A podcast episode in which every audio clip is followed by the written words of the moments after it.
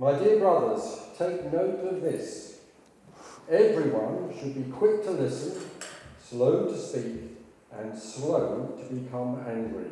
For man's anger does not bring about the righteous life that God desires.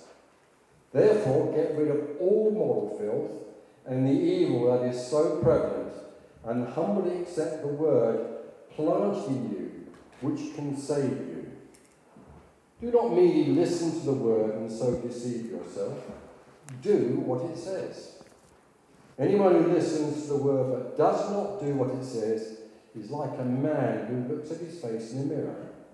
And after looking at himself, goes away and immediately forgets what he looks like. But the man who looks intently into the perfect law that gives freedom and continues to do this, not forgetting what he has heard, but doing it, he will be blessed in what he does. If anyone considers himself religious and yet does not keep a tight rein on his tongue, he deceives himself and his religion is worthless. Religion that God our Father accepts as pure and faultless is this look after orphans and widows in their distress, and to keep oneself from being polluted by the word. This is the word of the Lord. Thanks be to God. Thanks, Rob. Good morning, everybody. Just swapping some hands. Um, so I know that this is our third week in the book of James now, but I thought it might be valuable to set the context for the book again. So in chapter 1, verse 1 of the book, James is named as the author, and as Adam told us in week 1, this James is likely to be the brother of Jesus, who we see in Matthew 13 and in Mark 6 and Galatians 1. And during Jesus' earthly ministry, James wasn't that convinced that his brother was the Messiah. But after a post resurrection appearance, he comes to believe and eventually becomes the leader of the Christian church in Jerusalem. And he writes this letter. And the book of James is a highly practical letter to Christians in the early church, rooted in deep faith and in rich theology and it emphasizes the application of Christian belief, or the way that we live out our faith. And it's likely, according to some teachers, that he wrote this letter because he was concerned that the faith that the church claimed to have wasn't evident from the way that they were living. So he wanted to ask, and he wanted them to ask themselves if their faith was genuine. And this letter is filled with examples of characteristics that we should expect to see demonstrated in our lives as disciples of Jesus who have genuine, enduring faith in Him. Also, with practical wisdom on how to then partner with the Holy Spirit as we are transformed into the likeness of Jesus. And lots of scholars and teachers think that this book is James's commentary or his interpretation and his thoughts on the Sermon on the Mount, which Jesus preaches in Matthew. And Adam refer, referred a lot in his talk to some of Jesus' sayings, which came from the Sermon on the Mount. And the Sermon on the Mount ends in Matthew 7 with the following wisdom, which will be familiar to many of you. This is from the Gospel of Matthew. Therefore, everyone who hears these words of mine and puts them into practice is like a wise man who built his house on the rock. The rain came down, the streams rose, the winds blew and beat against that house, yet it did not fall, because it had its foundation on the rock. But everyone who hears these words of mine and does not put them into practice is like a foolish man who built his house on sand. The rain came down, the streams rose, and the winds blew and beat against that house, and it fell with a great crash. Essentially, in that passage, Jesus is saying, Don't just hear the words, but do them. Build your whole life on them. And that's the summary message that James opens his letter with, too. So, in this first chapter of the letter, as we've looked at for the last couple of weeks with Adam and then with David, James lays out this kind of bird's eye view of the topics that he then digs deeper into throughout the rest of the book. He reminds his readers to be joyful and steadfast in trials. He builds on the argument that if we have faith in God, that faith will change our actions. In other words, if you have faith, show it by the way that you speak and by the way that you act towards others and by the way that you live like Jesus rather than like the rest of the world. James teaches us that faith does something. It changes us, and our changed lives should reflect who God is and what his kingdom is like. And these chapters that Robin read to us from chapter 1 today are the end of the introduction to the book. They outline the direction that the rest of the book goes in with one particular message. If we have genuine faith, this should be evident in the way that we not only hear and believe God's word, but in the way that we listen and obey. In other words, our faith is made evident not just in our hearing, but in our doing. So today we're going to be thinking about obedience to God as we not only hear his word, but do it. And as a result, by the power of the Holy Spirit, are transformed more and more into the likeness of Jesus. So, obedience. Can I be obedient to someone if I haven't heard them say anything? It's tricky. How do kids know if they need, that they need to brush their teeth if their parents have never told them? And how does Adam know that he needs to include a gospel reading in every communion service if the bishop never tells him? As we know God more and more, it becomes more and more natural to act according to what we know He would say without waiting for direct instruction. I've watched Beth and Gary parent for two years now, and I know how they would want to correct or praise Reuben for a particular behavior because I've heard the words that they've used. And fundamental to what we know about God is that He speaks. He created the universe by His words, and now He brings new spiritual life to His people by His words. So He is speaking. We need to listen. And like I've said already, more than simply hearing His word, this passage teaches us that we must accept it and obey it. So let's start with verses 19 and 20. You must understand this, my beloved. Let everyone be quick to listen, slow to speak, slow to anger, for your anger does not produce God's righteousness.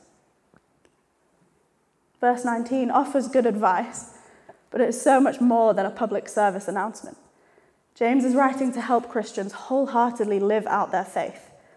And the words that we speak and the way that we respond to words spoken to us greatly affect the way that we live. Maybe we get defensive before we hear someone explain how we hurt them, or we rush to make sure our opinion gets heard, or we get frustrated easily. But over and over again, Scripture talks about how the way that we speak matters. For example, James's words in verses 19 to 21 are really similar to a lot of the wisdom literature from the Old Testament. Proverbs 13:3 says, "Whoever guards his mouth preserves his life. He who opens wide his lips comes to ruin." Ecclesiastes 7:9 says, "Be not quick in your spirit to become angry, for anger lodges in the heart of fools." Would anyone describe themselves as having a bit of a temper? It's easy to be slow to listen, quick to speak, and quick to become angry especially in trials like the ones that we experience today and like the ones that we know the church was experiencing when James was writing to them. Ephesians 4:26 says, "In your anger, do not sin." And James doesn't say never get angry. Jesus gets angry, as the story of the tables in the temple tells us in Matthew 21. Jesus demonstrates a righteous anger at the way that people are dishonoring God because he loves the Father.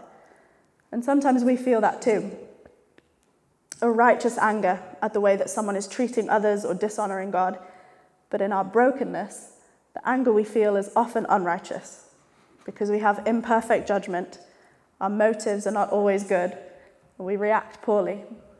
And that anger does not produce the righteousness that God desires. Our anger and the way we communicate should demonstrate love for others and love for God.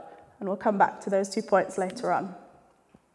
So these three instructions in verses 19 to 20, being quick to listen, slow to speak, and slow to become angry, are rooted in one underlying issue how we respond to God's word. In verse 21, James writes, Therefore, get rid of all moral filth and the evil that is so prevalent, and humbly accept the word planted in you, which can save you.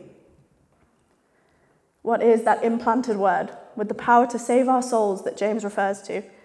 It's the gospel of Jesus, the implanted word, the word of God. It's in us, we've heard it. But how does it grow in us and bear fruit in and through us? Get rid of all moral filth and evil is a command. It requires action. Think about your shoes for a minute after a day out. You've been walking around, maybe it was muddy, maybe you stepped in something. You've got the dirt and the grime of the day on the soles of your feet. So when you get home, what do you do? You take off your shoes and you put your slippers on. Noticing that you've got dirty feet is not enough to stop your whole house from getting dirty. You have to do something about it. When I was at university, a friend of mine referred to someone that we both knew as a wheelbarrow Christian. Would go if pushed. They'd heard the gospel, but they weren't participating in their own transformation and they weren't part of the life of the body of Christ. I don't want to be a wheelbarrow. And when we do or act according to God's word, rather than simply hearing it, when we're obedient to it, we allow God to transform us more and more into the likeness of Jesus. James had quite a lot more to say about this idea that our faith should lead to obedient action. So let's keep going. We arrive at James's key message of this passage, but also of the entire book, in verses 22 to 24. Do not merely listen to the word and so deceive yourselves. Do what it says. Anyone who listens to the word but does not do what it says is like someone who looks at his face in a mirror and after looking at himself goes away and immediately forgets what he looks like. In summary, it's not simply enough to hear the word of God. That doesn't automatically make us disciples who look like Jesus. In order to be transformed, we must hear and then do. We must be obedient to the word of God. And James uses the analogy of a mirror to explain this to the church of the time and to us today. Because I do a lot of youth work, I have an illustration. So I'm going to call Abby up to the front for a moment. And I have warned her about this, so don't be alarmed. Abby, all I'm going to do is ask you to look in a mirror, uh-huh. which is over here.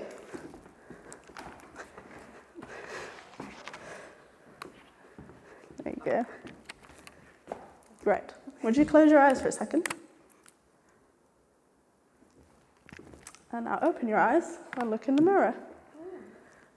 And what do you want to do when you see your reflection in the mirror with the bear sticker on your face? I'd quite like to take the bear off my face. Sure. and why would you like to take it off your face? It looks, it wasn't the look I was going for this Mm-hmm. morning when I woke up. I don't feel it's like enhancing my appearance. Sure. And it's a bit tickly. Okay. And I can see it out the corner of my eye all the time. It's quite irritating. Okay. Yeah. Feel free to take it off and go and sit back down. Thank you. When we see something in the mirror that doesn't fit with what we know we look like, or with our image of who we want to be or how we see ourselves, we do something about it. And between April 2022 and April 2023, I lost just under four stone. And I'm very happy to chat to you about that later on, but I know that weight is a tricky subject, so I won't linger here for too long today. And I tried on and off to exercise and to eat better for a while, but nothing had really stuck. And then in April 2022, my best friend got married and I was her maid of honor. Then I was looking back through the wedding photos and I just didn't like any of them. And looking at those photos, like looking at a mirror, I thought, if this is going to change, I need to make the change. I'm the only one who can do it. If I'm going to honor God with my body and take care of what He's given to me, something needs to be different. And something about that mindset made the difference. And I took it seriously and I worked hard. And weight is so complicated, and that won't be anyone, everyone's story, but hear the analogy. When we see something which shouldn't be there or which needs to change when we look in the mirror, the goal is to do something about it. Noticing it isn't enough to make a difference. If we want to be transformed, we have to take action. And just like a mirror shows us the condition of our face, the Bible shows us the condition of our heart. When we read about the way that we were designed to live, the way we're called to treat others, the relationship that we're able to have with God, it's easy to see where we fall short. Where we're slow to listen, quick to speak, and quick to become angry, for example. It's easier to see all of the ways that we fall short of the glory of God when we read about Jesus, who was without sin. It's like seeing a reflection of who we're supposed to be, but scarred and tarnished by the world around us and by the decisions that we've made. But I want to say this to you as well. When you recognize Jesus as your Savior, as the Son of God who came down into the world, was crucified, died, rose again, and has ascended to the right hand of the Father, you are saved. Immediately you're washed clean, saved by the blood of Jesus. Your identity is transformed in that moment. But we still live in a world covered in dirt, and that dirt gets onto us too. When Jesus washes the disciples' feet in John 13, 1 to 17, he says, Those who have had a bath need only to wash their feet, their whole body is clean. As Christians, we have been washed clean by grace, but we still need to be washed from the dirt of the day.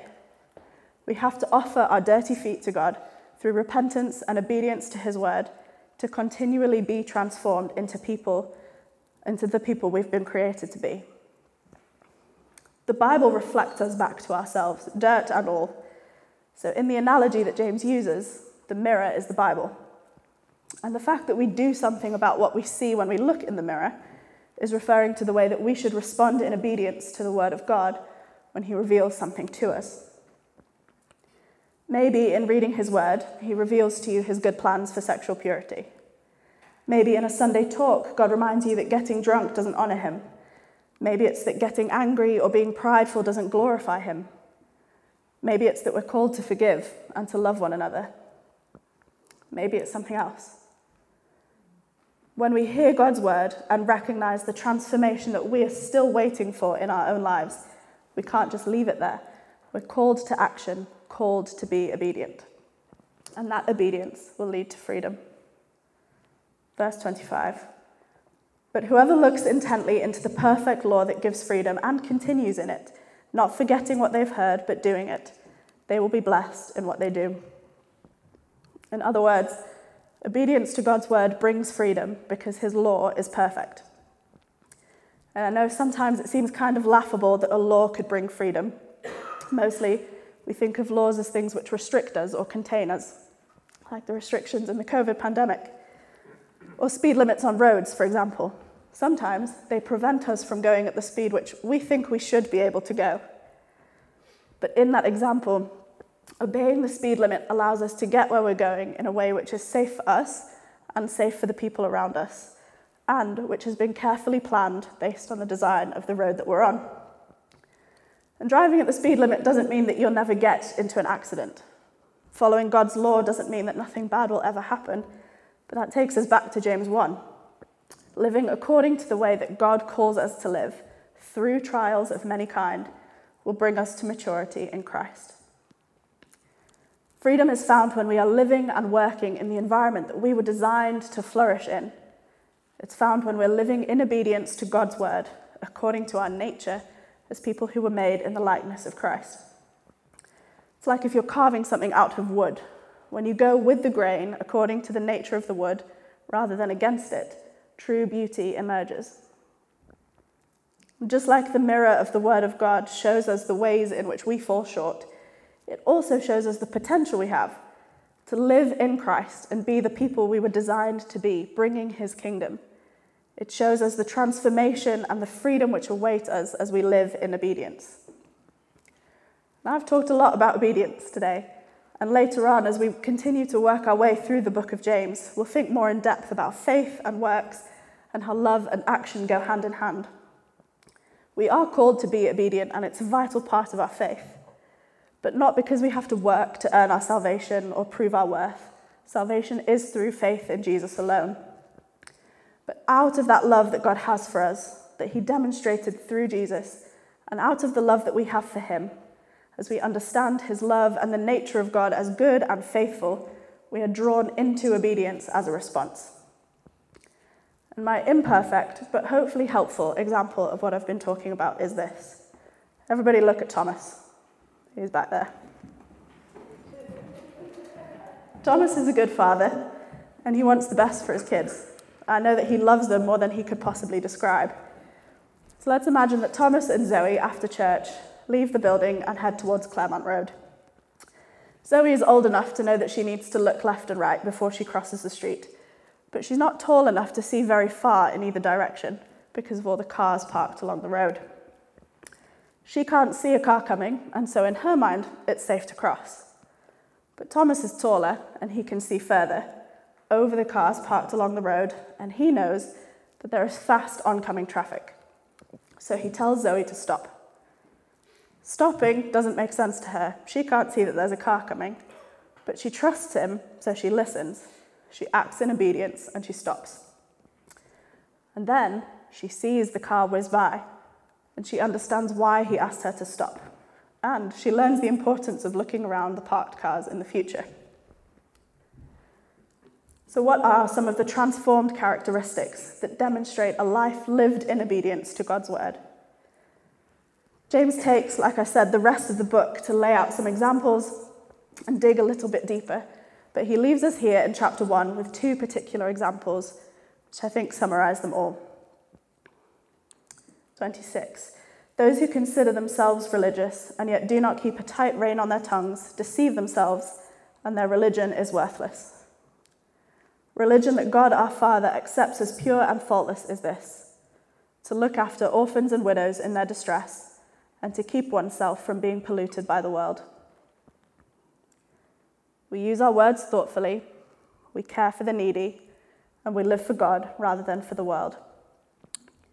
In other words, Christians with true faith who are living lives which are being transformed by obedience to God's word by the power of the Spirit will love people and will love God.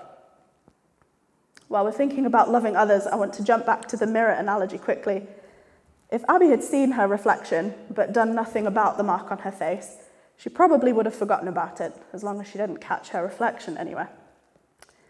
And it's easy to forget about and to disregard the things that we can't see, whether that's in our own lives or in the world around us. The news of war and of evil and of poverty, they become so easy to forget when we get comfortable or when we can't see them. If Abby had forgotten about the mark or if she didn't know it was there, she would be relying on somebody else to tell her, for someone else to notice that something wasn't quite right and to point out the necessary change. They could even help her make the change by taking the sticker off her face, but she would still need to be willing. We need to spend time in the Word of God, looking at our reflection and allowing God to transform us. And we need the community of faith the church, to point out our blind spots and our sin so that we can invite God in and respond in obedience to Him.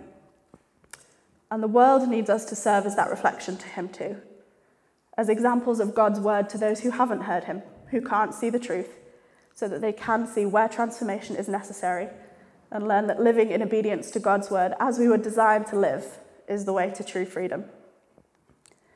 And if we want to be obedient to the word, if we're serious about living out this faith, we'll reflect that in the way that we live and in how we love the vulnerable and in not getting distracted and tempted by what the world has to offer.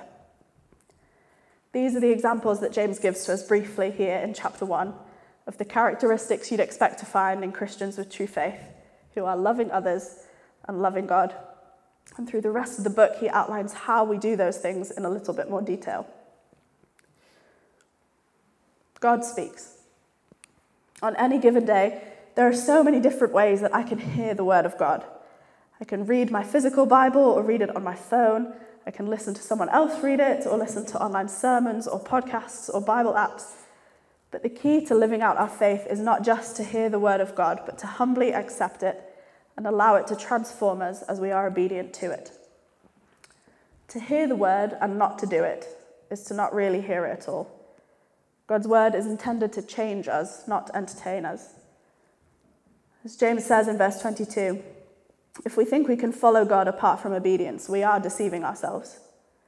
As Jesus says in John 14, 15, if we love him, we will keep his commandments. A real walk with God shows itself in simple, practical ways. True faith helps the needy and keeps itself clean from the world's corruption by loving people and loving God. And these things are hard to live out, arguably impossible, but what makes it work is our union with the Spirit of God. The obedience that we try to accomplish in our own strength can't work, but when we surrender ourselves to God, He works the life of Jesus in us steadily and day by day.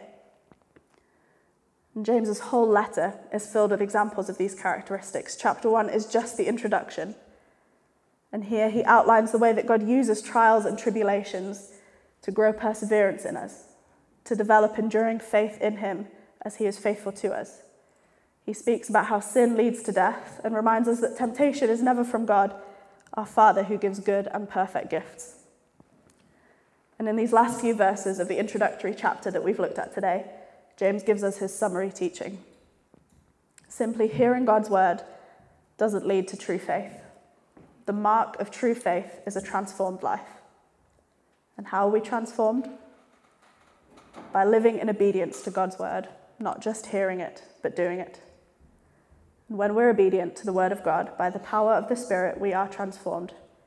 And this transformation is the mark of true, enduring faith, which brings glory to God. So let's pray. Father, thank you for your word and for the gift that it is to us. Thank you for your wisdom and for the way that we can rely on you as we live in obedience to transform us into the people that we were designed to be. So, Father, by the power of your Spirit, would you continue to work in our lives today and as we go into the rest of our weeks? Would you give us the courage to respond in obedience to your perfect word? Amen.